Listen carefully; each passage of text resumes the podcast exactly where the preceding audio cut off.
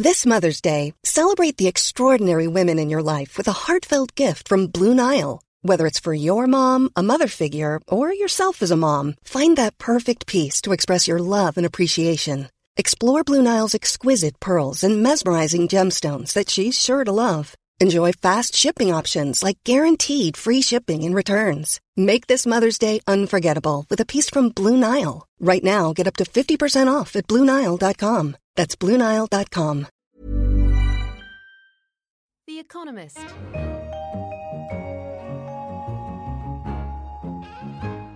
In London, this is The Economist, and you're listening to Babbage, a weekly conversation on science and technology. I'm Kenneth Cukier, the data editor, and I'm talking today with Tim Cross and Jason Palmer, our science correspondents. Hello, Tim. Hi, Ken. And hello, Jason. Hello. Hey. On this episode, we're going to talk about security for the Internet of Things, and we'll look at a new ability to see a molecule in a microscope. Tim, let's start with you. The Internet of Things. First, what is it, and why is it vulnerable to hacking? So, this is the slightly naff marketing term that people have come up with to describe our wonderful utopian future in which computer chips migrate off our desktops and out of our pockets into all kinds of, of products. So, you'll have everything from kids' toys to your washing machine to fridges to cars to industrial control robots, all kinds, everything in the world basically will have little computer chips inside it, all of them connected to the okay. internet. So let me ask you, you say this with a little bit of sarcasm in your voice. Do you actually think this is going to happen or not? No, I do. I, I, it is going to happen. I mean, if you talk to, um, you can basically pick your, your um, optimistic prediction. But to take one example, Cisco, who make a lot of uh, networking equipment, they say at the moment there are about 11 billion devices around the world of various kinds connected to the internet. By 2020, they think that'll be about 50 billion. And you can do lots of like, useful things with this. I mean, people tend to talk about the consumer benefits, so your fridge will order milk for you when you've run out and so on. There are other things you can do, like lots of uh, city governments are quite interested because they can monitor traffic in real time. They can fit them to, say, water mains and monitor the quality of the water in real time. Mm-hmm. They can put them in bins, which will tell people when they need emptying. You know, it, it's all going to be a, a, sort of fun world of, of convenience. And, and, the, and, there's more interesting stuff still. I mean, if you put one in the toilet, it could do um, an analysis of your biochemistry every time you flush. Yeah, but there's some completely ridiculous ones as well, like kids' toys that have these things. So your Barbie doll can also talk to the Internet of Things. So it's there's the full gamut. Okay, so full gamut, but there's great, some great benefits for the consumers as well. Tim, your concern is that it's vulnerable to hacking. Well, it's not just my concern. It's um, a lot of security researchers are con- concerned about this stuff, and they're basically worried that we're repeating the mistakes we made in the 80s and 90s when you know PCs and the internet first got going, which is that everyone is rushing to bring these wonderful devices to market, and so security is a total afterthought, and people are worried about what the consequences might be. Okay, and so what might the consequences be? Well, take your pick. So, um, there've been news stories recently about how it's possible to hack cars, for instance. Way back in 2011 at a hacker conference, this diabetic researcher demonstrated how you could remotely disable the kind of wearable insulin pump that he uses live on stage in front of an audience. Um, earlier this year, we had another guy figured out a way to um, hack into automated drug pumps and change the dosage of, of things right. they're giving you. And of course, famously, Dick Cheney had a pacemaker put into his chest and they deactivated right. the wireless. He was worried uh, about being assassinated, yeah. Yeah, exactly. People could actually do that. I think most people of the liberal persuasion were surprised to know that he had a heart. Well, they. that's that's ungenerous, of course. So, but it's a real concern for anyone who does have a pacemaker. What do you think, Tim? Well, I think so. These are real worries. I think a lot of the press coverage tends to focus on the spectacular stuff that we've just talked about. You know, random hackers taking control of your car and, and, crashing it and killing you and so on. That's got quite a lot of attention. What's got a little bit less attention is, you know, most people aren't interested in uh, acting out some kind of Jason Bourne fantasy by hacking into random computers around the world. What most of the cybercrime on the internet is about is about sort of quietly making money. And the Internet of Things is a great opportunity to do that. So, um, if you run a botnet, which is a, a, sort of group of thousands and thousands of computers that you've subverted to do your will, um, you can use it to send spam emails. You can use it to flood websites with traffic requests and hold them hostage so people pay you thousands of dollars to stop and all that kind of thing. Um, the problem with doing that on ordinary computers is there's an antivirus industry. People sometimes realize that their computers are acting up in, in weird ways and they remove your software. If you could subvert, say, a smart fridge or a home router or a smart TV or something like that, you could do exactly this kind of thing, you could do it under the radar. It'd be much harder to notice. If you're the kind of person who runs one of these things, it's potentially much better for you. And we're just sort of starting to see signs of people exploring that kind of thing.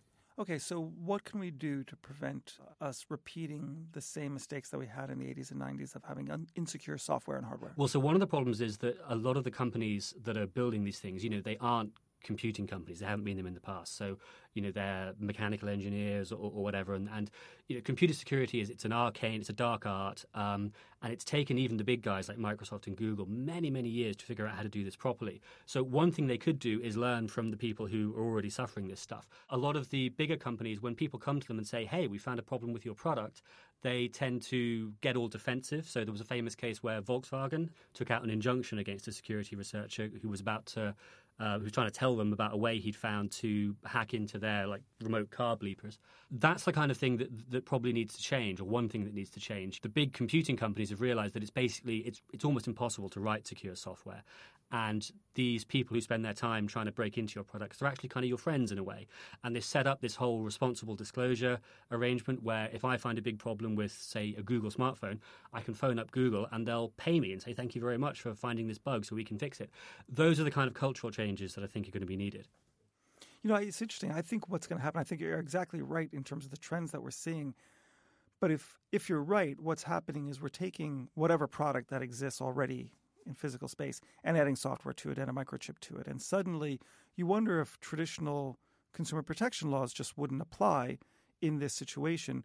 Just as you had a widget before, now you have a widget with software. And well, hardware. so one thing is in, in some jurisdictions they make a distinction between goods and services, and the laws are different, and they're generally Absolutely. more favourable for Yeah. services. So a fridge is a good, but what about a fridge that orders milk for you? Is that a service? It, it's all at the moment. It's all kind of a mess. Right, very interesting. Well, thank you very much, Tim. Jason, let's turn to you and let's focus our gaze on molecules. We now have a microscope that can see one. What's special about that? Well, the basic rule with microscopes is, you know, bigger lenses, you can see smaller things and so on. But there is a, a, basic physical limit, which is you can't see things that are about half the wavelength of light. We're talking sort of several hundred billionths of a meter. Um, and that's kind of where microscopes got stuck until more clever things came along. Molecules, let's say, you know, on the order of you know, a billionth of a meter across, easily beyond the capabilities of your what's called an optical microscope, the lensy kind.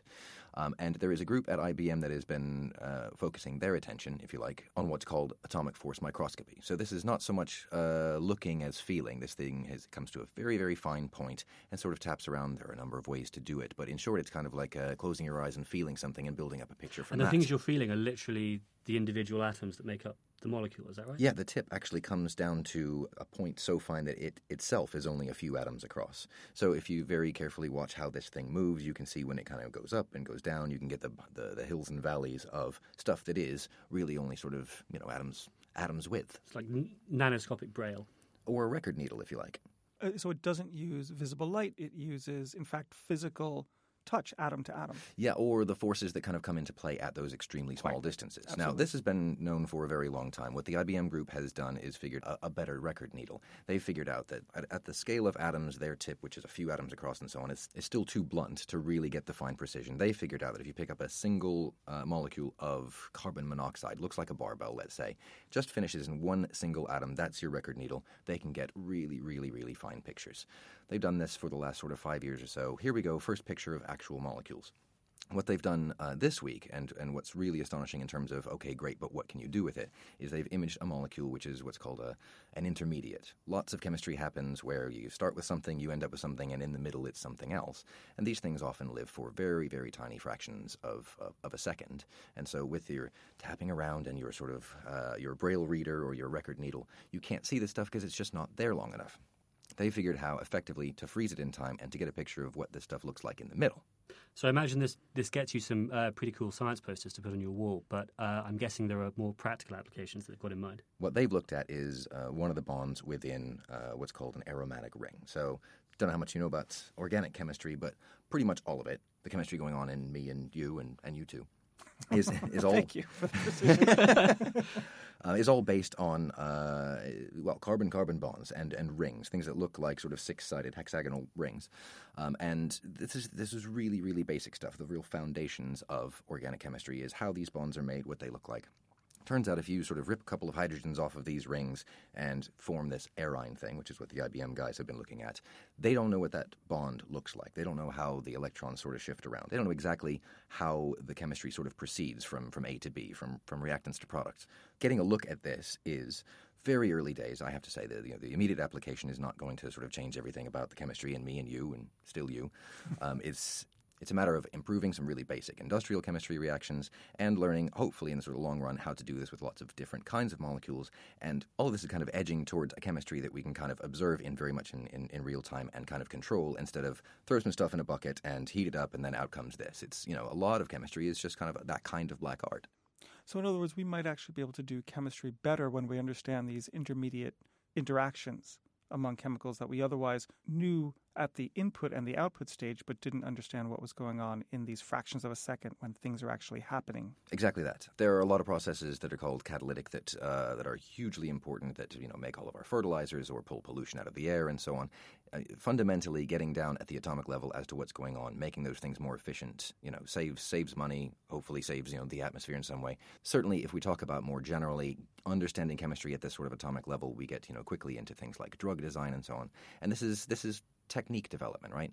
We have in most hospitals now a thing called MRI that started as NMR, nuclear magnetic resonance, which would have sounded just as sort of, of nerdy and complicated, you know, if we had talked about it in the same way then, but which is now absolutely ubiquitous and the way to look inside the human body. So we're kind of catching this one at a very early stage. And and anyway, you know, as as Tim says, the posters are going to be awesome. Love that. Yeah, I want one of those posters too. Sadly, that is all we have time for. You've been listening to Babbage. For more news on science and technology, go to economist.com. In London, this is The Economist.